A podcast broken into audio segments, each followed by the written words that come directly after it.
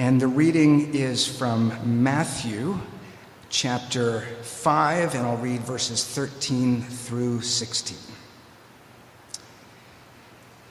You are the salt of the earth, but if salt has lost its taste, how shall its saltiness be restored? It is no longer good for anything except to be thrown out and trampled under people's feet. You are the light of the world. A city set on a hill cannot be hidden. Nor do people light a lamp and put it under a basket, but on a stand, and it gives light to all in the house. In the same way, let your light shine before others, so that they may see your good works and give glory to your Father who is in heaven. This is the word of God. Please rise if you're able, and let's respond with the doxology. It's fairly common to hear when people volunteer that they find that experience very meaningful and satisfying. And that's kind of interesting because volunteering usually doesn't have the kind of incentives that normally drive us in terms of what will be meaningful for us, what will be satisfying, how do I have a good life. And, and you hear this across the board from people who tutor kids, and people who visit the elderly, and people who distribute meals, and those who try to be a friend uh, to people who are lonely, or whatever the various ways. Certainly, um, Christians in our city is one example, but lots of people uh, devote their time and energy and by the incentives, meaning normally we say if we pay you, um, then it's worth keep doing, keeping doing the hard thing because you're being compensated, you're gaining personally. Or if you can do this in a way that will um, build up your uh, resume in some way. And yes, when it comes to volunteering, there are certainly personal benefits. You get bragging rights, or there may be other incentives that, that are there. Sometimes they're selfish, sometimes they're not selfish, but they uh, benefit the self. Look, we're complex human beings. We will never do anything if we're waiting to be perfect. But there are some that find there is a dynamic that when you go out and you give yourself away, even if it's scary, even if it's hard, there's something meaningful and satisfying in it. And I think one reason is it taps into who we are as human beings. And so uh, God has wired us to go into the world and to be active and to carry certain characteristics. And so one of those characteristics, for example, is generosity. The idea that we would give to others whether or not we would gain anything in return. When you actually do that, even if the situation's hard, even if you're not successful, there's often something energizing in that experience. So when you give yourself away with no expectation of personal gain, you're surprisingly set free from the negative sides of always seeking personal gain. And, and so there's something about going into the world as a non selfish person that's surprisingly freeing and energizing. And look, we have to be practical. It's not selfish to be concerned for your own needs, uh, things like that. But, but we tend to often get so bogged down with that that we feel like we have nothing left to give, and so we don't give, and therefore we don't thrive. Um, we're in a short sermon series looking at the five fundamental practices that we at Emmanuel identify, and we call them FWPSM, F W P S M, fellowship, the word, prayer, sacraments, and mission. Today we're talking about mission, the last category. Now, for those of you who have been paying attention, we did not follow that order of FWPSM. And so maybe that will demonstrate that Presbyterians are not as uh, strict and confined. Look at the freedom we have that we could talk about FWPSM, but we didn't start with fellowship. We started from, with the Word. We went with the Word, then fellowship, then the sacraments, prayer, mission. This is innovation. Now, some of you are becoming uncomfortable. Wait a second. Did he just pick an order randomly as if the universe was random? And I want to encourage you that we actually followed the order of Acts 2. So we didn't follow FWPSM, but we followed the order of they were devoted, the disciples, to the apostles' teaching, that's the word, to the fellowship, to the breaking of bread, the sacraments, and the prayers. But wherever you stand on that divisive issue, we are ending together on mission. Uh, the last thing that says uh, God sends us out into the world. And so um, God calls us to Himself. There's so much that God does that is individualistic and personal. And we need each of us to sit before God and work that out in our own lives. But God calls us into fellowship. So Christianity is not individualistic. And God calls us as a gathered people, but also as a scattered people during the week, to go into the world for the good of the world. There's a reason Jesus did not take us out of the world, but brings grace into our lives and leaves us here for a season. And the temptation in spirituality could be to be so overwhelmingly concerned for what I'm receiving that we miss that going and acting and doing and giving is an important component of, of how we grow, how we mature. And so today we're going to talk about mission, the idea that God has left us in the world with purposes to serve the world in particular ways. And so today I want to talk about two particular things engaging the world and revealing God.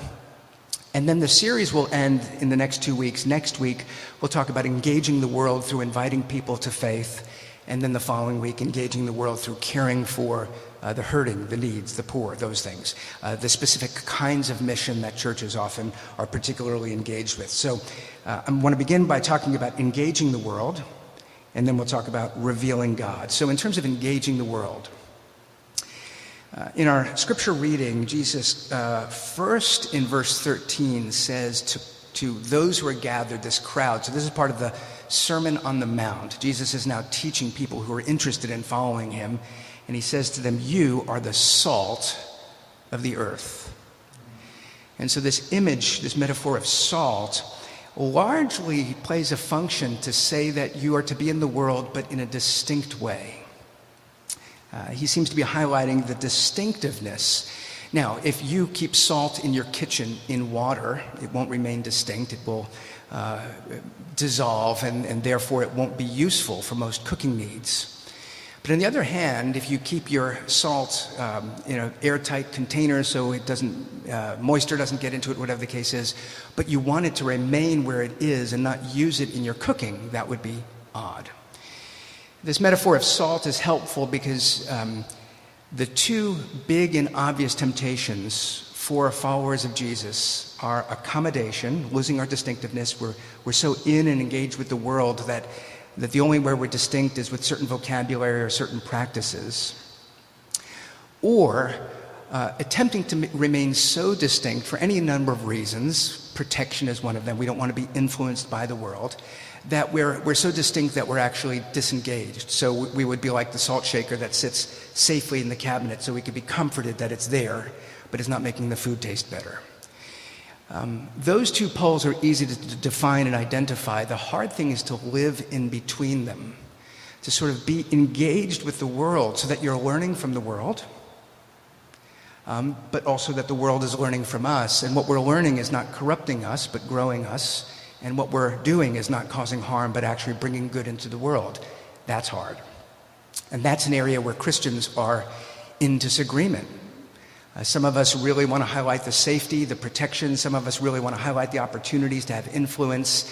And those are subtle areas where we make each other uncomfortable, where we disagree in certain Christian sects, um, even within Presbyterianism. Some Presbyterians are more engaged, some Presbyterians are less, and certainly in a church like ours, we'll have people that have different inclinations.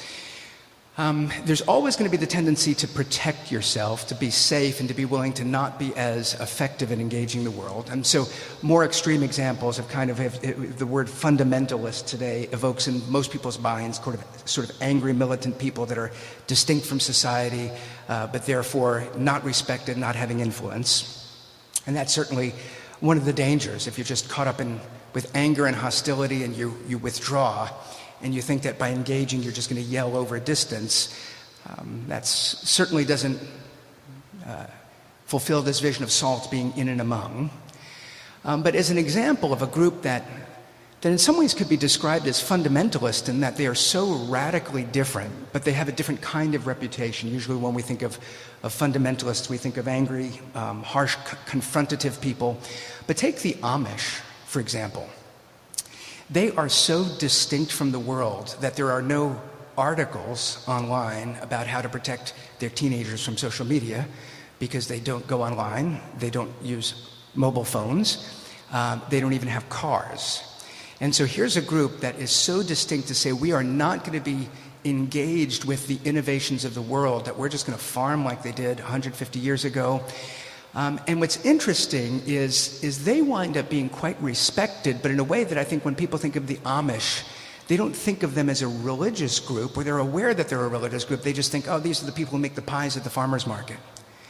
And, and there's no sort of sense that, that they as a community are actively engaging. Although it's funny, you know, they're so disconnected that one of the ways that I assume that they try to engage, because they're committed to these principles like radical honesty. I imagine if you're doing business, if you're in, in farm work and you're doing business with them, seeing their kindness, their humility, their generosity, their truth should have a, an effect on the people they're connected to.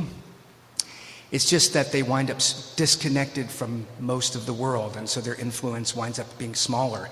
It's also interesting, I think one of the ways that they try to be missional is through tourism. They're quirky enough, people want to sort of go out and, and um, you know, go into Pennsylvania and ask them, wait a second, you're Dutch, but you're from Germany, how does all that work? And so uh, they welcome you in. So, for example, some years ago, our family went and, you know, they try to woo you with these very unhealthy buffets and other components of their life. But they have this, this model of the tabernacle that they, they built. That was of interest to me, the, the tabernacle from the Old Testament. And we went, and, and they want to make sure they're going to have a tour explaining it. And we got a revival sermon that uh, I only think this is what Charles Wesley and John Whitefield sounded. This, uh, this woman who was um, clearly trying to have that captive audience understood, understand what that sacrifice meant. And it was quite moving. And I thought they're doing what they can. they have got people coming, and they're using that opportunity. So there they are in their own way, being very distinct, still trying to be missional. They're very good at not being influenced. As a New York City church, we might say they're having less of an influence in our context. And so, what does it mean to, to be in the world, but not of the world? That's what this image of, of salt gives us. So, on the one hand, we remain distinct. Verse 13 if salt has lost its taste, Jesus says it's no longer good for anything. So, on the one hand, if the salt is not going into the food, it's not fulfilling its, its work. But on the other hand, uh, there are liberal versions of churches that are so in tune with what's happening that they give up uh, the historic faith. There are more relevant kind of churches, as happens with American evangelicalism, that we want to be so in the culture uh, that again certain certain fundamentals are given up, and therefore uh, the church is no longer good for anything other than putting our sometimes our hypocrisy on display. Our failings shine more brightly. So that balance of how do you remain distinct but how do you remain engaged uh, is really hard. It has to be a work of the Spirit. It has to be a work of faithfulness. It has to be a work of constantly reevaluating how are things changing, how do we engage. Uh, but, but here are two, uh, two things that you could draw out by the nature of salt that are useful maybe for capturing our imagination. Salt has various uses. So, for example, there's a cleansing component to salt, which I think may have relevance. I'm not going to talk about that today. Um, but one thing salt does is it does preserve. So Jesus is speaking at a time when there's no refrigeration. And so salting meat, just like, you, you know, now you see sometimes, you know, uh, Italians having salami hanging where you have this meat that then could be preserved for the winter, um, uh, various ways of, of preserving without refrigeration. There's a sense in which once an animal no longer has life in itself, it will begin to decay. And so if you own the animal and can't eat it all at once, salt is useful in, in, in keeping the, de- the decay from happening. So, Jesus calling us to be salt in the world in some ways is saying the presence of people who will live as God calls them to live will work again the forces of uh, against the forces of decay. That society will often lean towards injustice and decline and harm. And having a people that are called to resist that and to remain faithful is important. And therefore, you need to remain distinct. If, if you. Um, uh, if you assimilate, uh, you may not be able to hold the fort on, on slowing down harmful things that are happening. But the other, other aspect of salt that, that certainly in view of what Jesus is saying is taste, uh, because that's what he says if, if salt has lost its taste, it's no longer good for anything. And so one of the things about salt is it tastes good. And so there's a sense in which God has also left a people in the world who, through uh, this different way of life are meant to, to bring out the goodness of the world in which we live, which then puts us in the trajectory from the very beginning of the Bible. In Genesis 1, God creates all things good, and then he creates humanity in his image. He says, Be fruitful, multiply, have dominion. In our fallen, broken world, because of our sinful nature, we think of dominion as domination. Let's go and take for ourselves as opposed to others.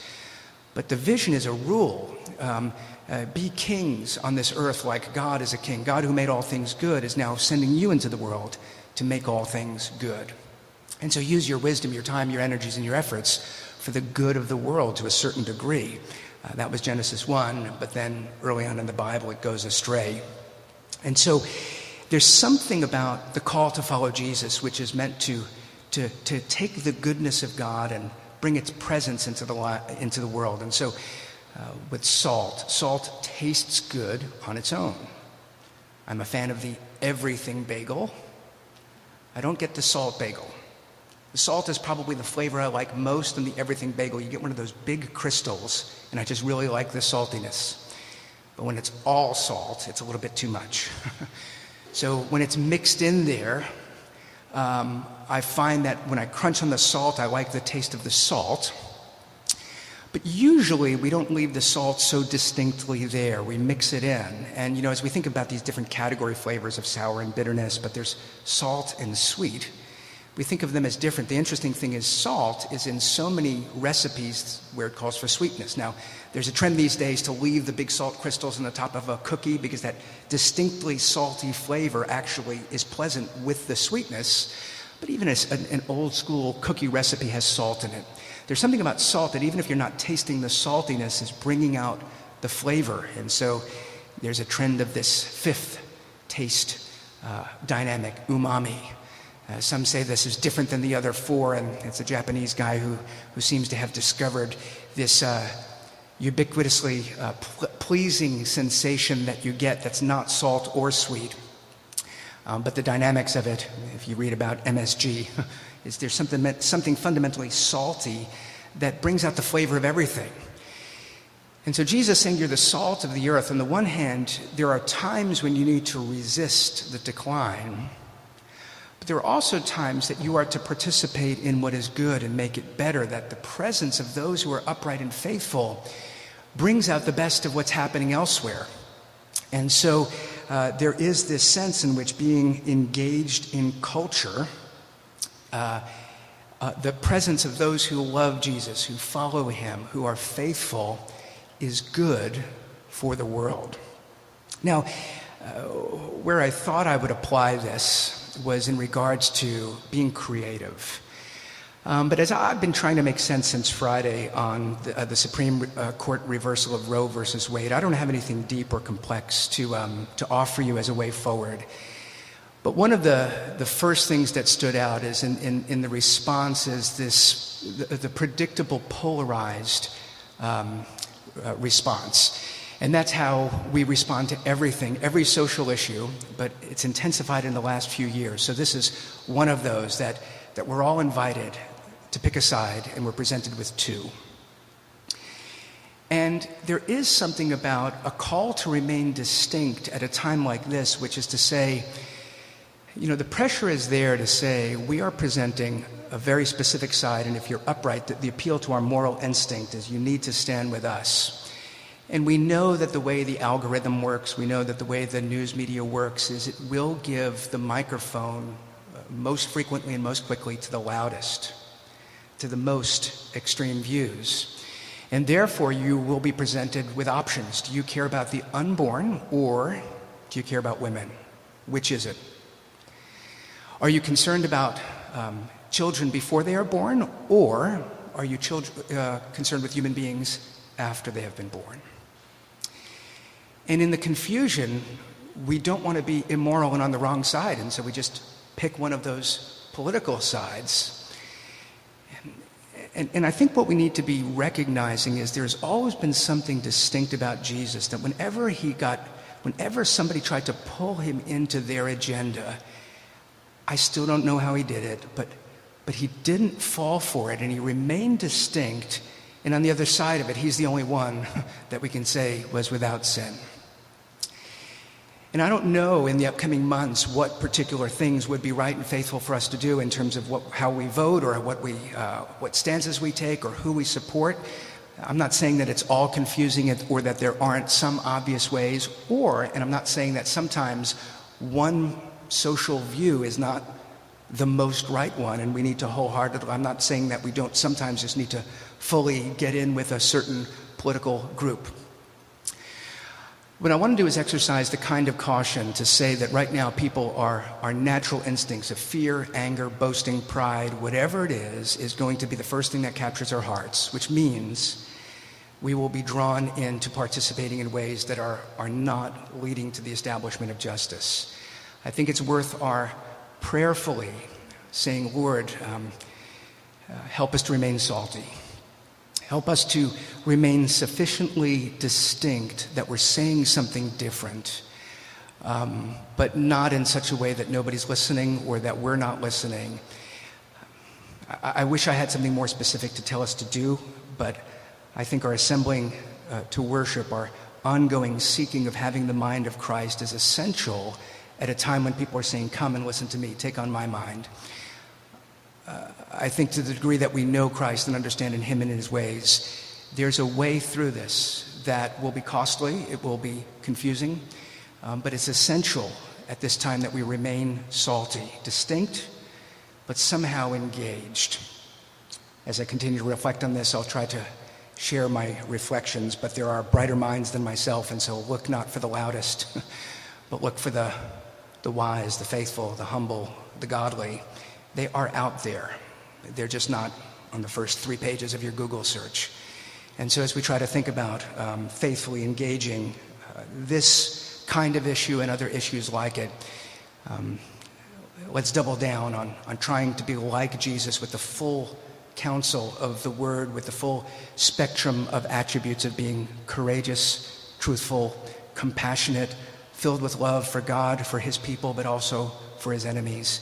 Those are the kinds of things that we need right now that no one group is currently holding all together. And as a church, we should try very much to hold together as much of what Jesus presents to us as possible.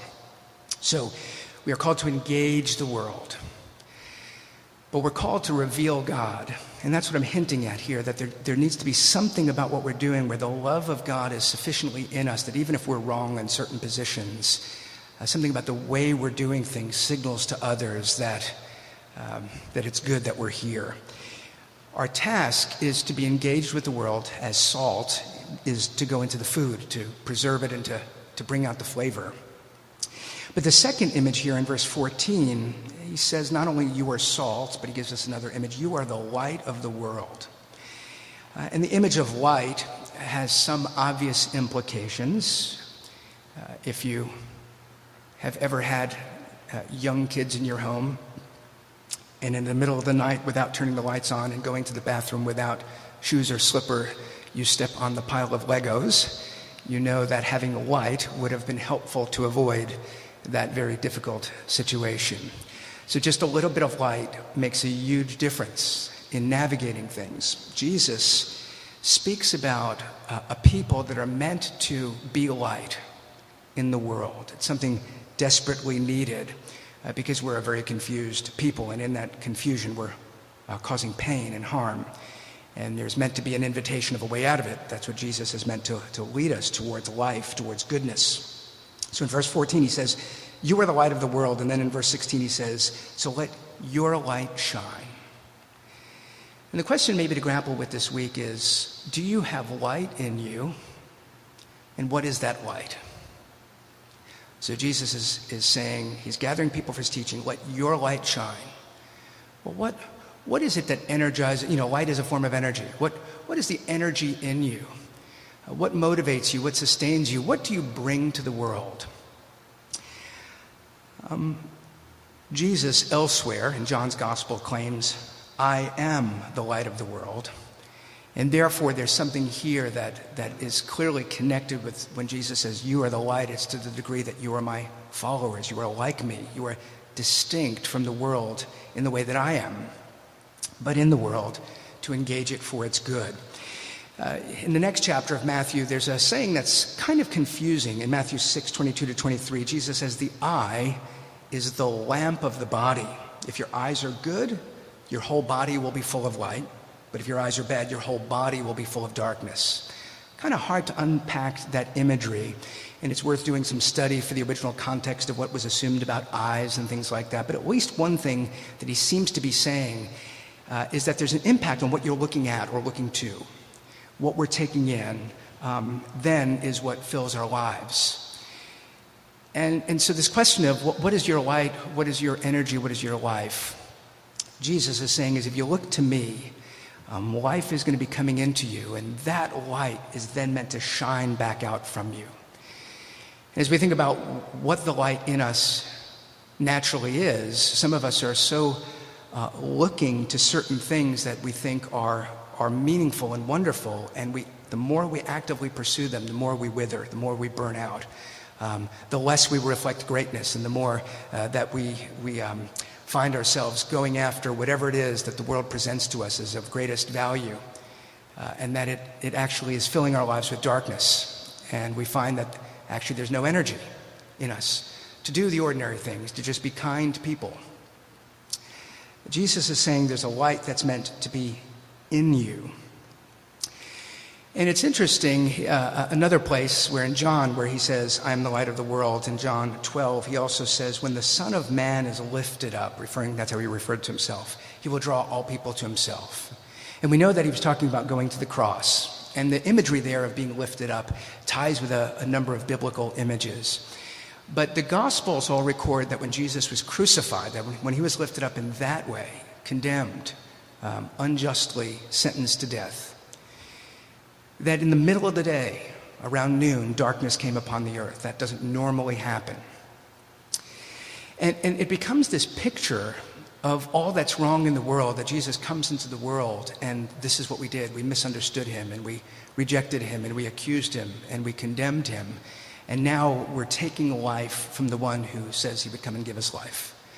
The darkness coming on that moment actually uh, speaks of the darkness of the world, that that's what we do.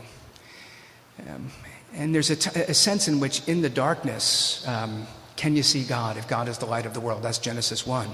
You know, it's interesting, there's this thing about the, the, the sun being created later on, and people think, well, where was their light before the sun?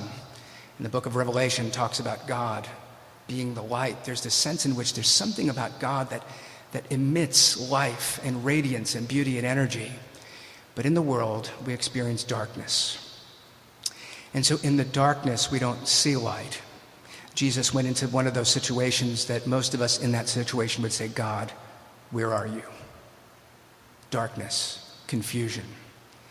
And you go back to the creation story, and, and there are these signs of the sun and the moon, signs in the heavens. And what they may not have known in the first century that we know with, with uh, greater knowledge now is that, that, that they're not two distinct lights, but the moon actually doesn't emit light, it has a reflective surface. And so if the sun is behind the, uh, the opposite, if the sun is on the opposite side of the globe than we're standing on in the middle of the night, and so we don't have the light of the sun, we're still seeing the light of the sun when we see the moon. And so Jesus goes to the cross, and darkness comes where he cries out about forsakenness before God. Where is God in this scene? And Christians have come to learn that in that dark moment where it seems that there was no light, uh, the light is the one who is on the cross. And what light is shining in him? It's still the reflection of the reality of God. That in our hostility, in our darkness, Jesus entering into that has enough light that God is still present in the darkness. And the Christian life is a call to follow Him to come more into the light. And it's so interesting because what we want is the fullness of life. You know, now that summer is here, maybe of you, maybe some of you are loving these long days and dreaming to going to a sunny beach, places like that. Um, and yet, when you're in darkness, when you when you come out of that movie in the middle of the day and your eyes are adjusting, um, having been in a dark room, there's something about living in this world that the invitation to come to God is painful. Look at God in all of his greatness. Don't you want God? And, and the second you think of looking to God, it hurts enough that you, you think I'd rather just stay here. And the mission of God is to send Jesus in to stubborn people who are lost in the darkness and to show us just enough light, to show us just enough of his goodness and his holiness and his glory and his mercy that in the darkness, if we see Christ, we know that then we're oriented. We could follow him, and then the light will rise and we'll be ready for it. And we uh, enter in through following Jesus uh, this new life. The missional nature of God as he sends Jesus into the darkness is important for all of us because human beings struggle with the darkness of this world. And it's within us and it's outside of us. And the invitation to follow God comes to all and says, Don't stay there. It may seem painful, but it's not. Look to Jesus. Uh, he will truly show you the true nature of God in a way that won't be painful, but will be restorative, will, will lead you. And He will bring you, He will usher you in to the profound and overwhelming, glorious presence of God. And so you will be prepared for that. And so then Jesus says, as He prepares His disciples uh, before His crucifixion in John, as the Father has sent me, so I'm sending you. And so that, that marvel that the Son was sent into the world so that we would have life, we're told, receive that life, and then looking to God, stay in the world so long as God has given you days. And there will be times where you will be that salty person bringing out the flavor of all good things. There will be times where you're going to sit in the darkness and say, oh, God, where are you? But to the degree that you are looking to Christ, you are there to help others who may be asking some version of the same question but have nowhere to go.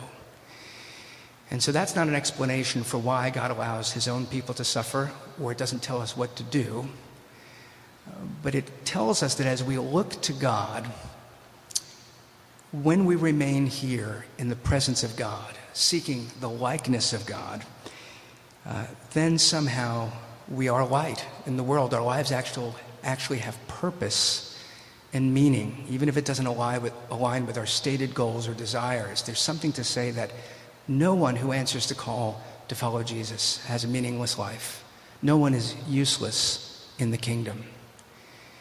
And so, so the call to look to God, because at the end of the day, what is the light in you? We're, we're kind of like the moon, there's no energy source in us. Uh, God is the author of life. Um, the important thing is not first and foremost the light that comes out of you, but, but whether or not there's light going into you. And what we're told is when we look to Jesus, who God has sent, when we see the light of God and the glory on the face of Jesus Christ, that starts to shine light into our lives so that we don't need to do anything. There's a, the reflective imagery, imaging of God properties in us that when we look to God with uh, worship, that something of his light is meant to then start to come out of us. And something that I say occasionally, one of the most fundamental things that we need to get clear is that God is good. We're always tempted to not believe that. We need to believe that God is good. One of the important practical outworkings of that is that puts us in tune with true goodness. That if we, if we believe God is good and see his goodness, then that goodness starts to be reflected in our lives, which gets us out of these weird arguments we have about are good works important for Christians. Well, we don't earn anything. We don't earn God's favor. And then we ask the question, why be good? well, because goodness has its own reward. So, so look at God and all of his goodness and build that life so that you go back into the world seeking to live in those habits and patterns. And then it's the goodness of God that shines. And so, with that illustration of the, the sun and the moon, we are like those reflective surfaces that if God shines His light into our lives, it's for our own joy, it's for our own benefit. But so long as He leaves us here, it's to shine God's light in the world, which is why Jesus says, when you let your light shine before others, they see your good works. So you're really doing things. You have a meaningful life. You have to make choices. They see your good works, and they give glory to your Father who is in heaven. And it's that distinction that most of us, our good works are to try to bring, to be seen so it would bring, bring glory to us. And it's odd how dissatisfying that is. But when we are in tune with the goodness of God and just seek to be faithful to that, people see our own lives, but they don't say how wonderful Scott Strickman is. but they say how wonderful that God that Scott Strickman believes in is. And there's something surprisingly energizing about that. And so um, when Jesus is speaking to this crowd, when he says, You are the salt, you are the light, he's speaking plural. So it's true for you as an individual. You need to grapple with this. But he's talking about a community. He says, You, my followers, are the salt of the earth. You, my followers, are the light of the world. So in verse 14, he says, You're a city set on a hill. Now, if you ever find yourself driving to New York at night from a distance, especially if you've been away for a while, now this is particularly useful for those of you who love living in New York, which is not all of you. I grew up here, so I associate with New York being home. You know, from a distance, there are these tall buildings, but a tall building can't be seen at night. But in those buildings, there are distinct departments or distinct offices. And when everyone has their lights on, you wind up seeing the buildings. The, the light within shines. And so one office had its light on, but no other. You might see that point of light, but you wouldn't see the building. But New York has so many people, and there's so much light that from miles away, you can see the whole skyline. And if you're coming into the city as somebody looking to come home, then long before you're there, you're encouraged. Um, but those tourists who have seen New York in the movies uh, get excited as they recognize the distinctive of the city as they get close to it. Each of us is called to be a grain of salt, a point of light. But we're called to be a people that together um, uh, shine so that, so that the salt is saltier, the light is brighter. And what's seen then is not necessarily what any one of us is doing, but, but what us, faithful to Christ, are doing. That then what they see is the, the broader structure, the reality of God in the world. Um, and so I want to encourage you. Um, to allow your good works, that's verse 16, um, devote yourself missionally to doing good. You will not earn favor from God. You will not strike the right balance of getting forgiveness from Him. If you meditate on the goodness of God and seek to consistently be that, then your actions will be salt, will be light. So people should see your good works. But this concept here of uh, verse 16, they'll give glory to your Father. Uh, that familial likeness, it, it's really the likeness of God our Father that we are to grow in. And as, bec- as we um, bear that family likeness, when people see us, they're meant to say something to the effect of, in that, in that greatness, you look something like your Father. And therefore, our identity as God's children, knowing God as good, helps us to remain in the world as those who demonstrate his goodness. You know, it's interesting. I, I mentioned earlier that the Amish, um, by their explicit strategies, are not terribly effective in engaging the whole world. But it is often in darkness that God uses those who are faithful uh, to shine light. Some of you will remember back in 2006, um, in, in a, a, school in Pennsylvania, a shooter came in uh, and killed children. One of these uh, awful, atrocious uh, events, uh, an event of utter darkness. And God appointed that community at that time to, to remain consistent. You know, the Amish talk a lot about peace, they talk about it all the time. Now, in this moment, what does it look like to respond as a people of peace in the face of such awful violence and hostility? And global news was on that one tiny town in Pennsylvania because God appointed that those quirky people to show something of their difference to the whole world. And it may not have been what they wanted, but as they've been praying to have influence, uh, God used this evil to show that there are people who respond differently. And to that sense, we could say there's nothing good about that situation. Uh, but in, the, in our own darkness, we can, we can look to another place to say, boy, when darkness came to those people, they sought to be faithful so that when the news cameras were on them, they were different from everybody else. And they brought glory to God. And so, what does it look like for each of us as we go into the world to take, to join with the brightness of all of the greatness in New York and bring out the fullness of the flavor? What does it look like to keep going in a world where there is so much terrible discouragement? Well, we're called to reveal God, and the distinctiveness is not us, our habits, our patterns. It's the light of Christ in us. And so I want to encourage you keep looking to Him so that His goodness, His glory, His mercy is shining into your life so that you're being strengthened, protected. But don't, don't stay on the mountaintop in the presence of God. Come down, get a job, serve your neighbors, engage somebody that you don't know, but do it distinctly with the mind of Christ, with the, the glory of his goodness. It's not always going to be easy, but at the end, you'll find that it is meaningful. It is satisfying. It's what God calls us to. Let me pray for us. Our Father, um, maybe it's easy each week for us to, to sit and think about these things, but it is so hard to do, and, and we're here admitting that that this week we failed, that we're still confused about all sorts of things. And so, Lord, help us as we look to you as we're assembled today to see your glory and your grace, to, to know your truth and your mercy, so that it shines brightly into our lives and restores, heals us, energizes us. Lord, give us that strength, that energy through the reading of your word, through the participation of your sacraments, through our seeking you in prayer, through this fellowship.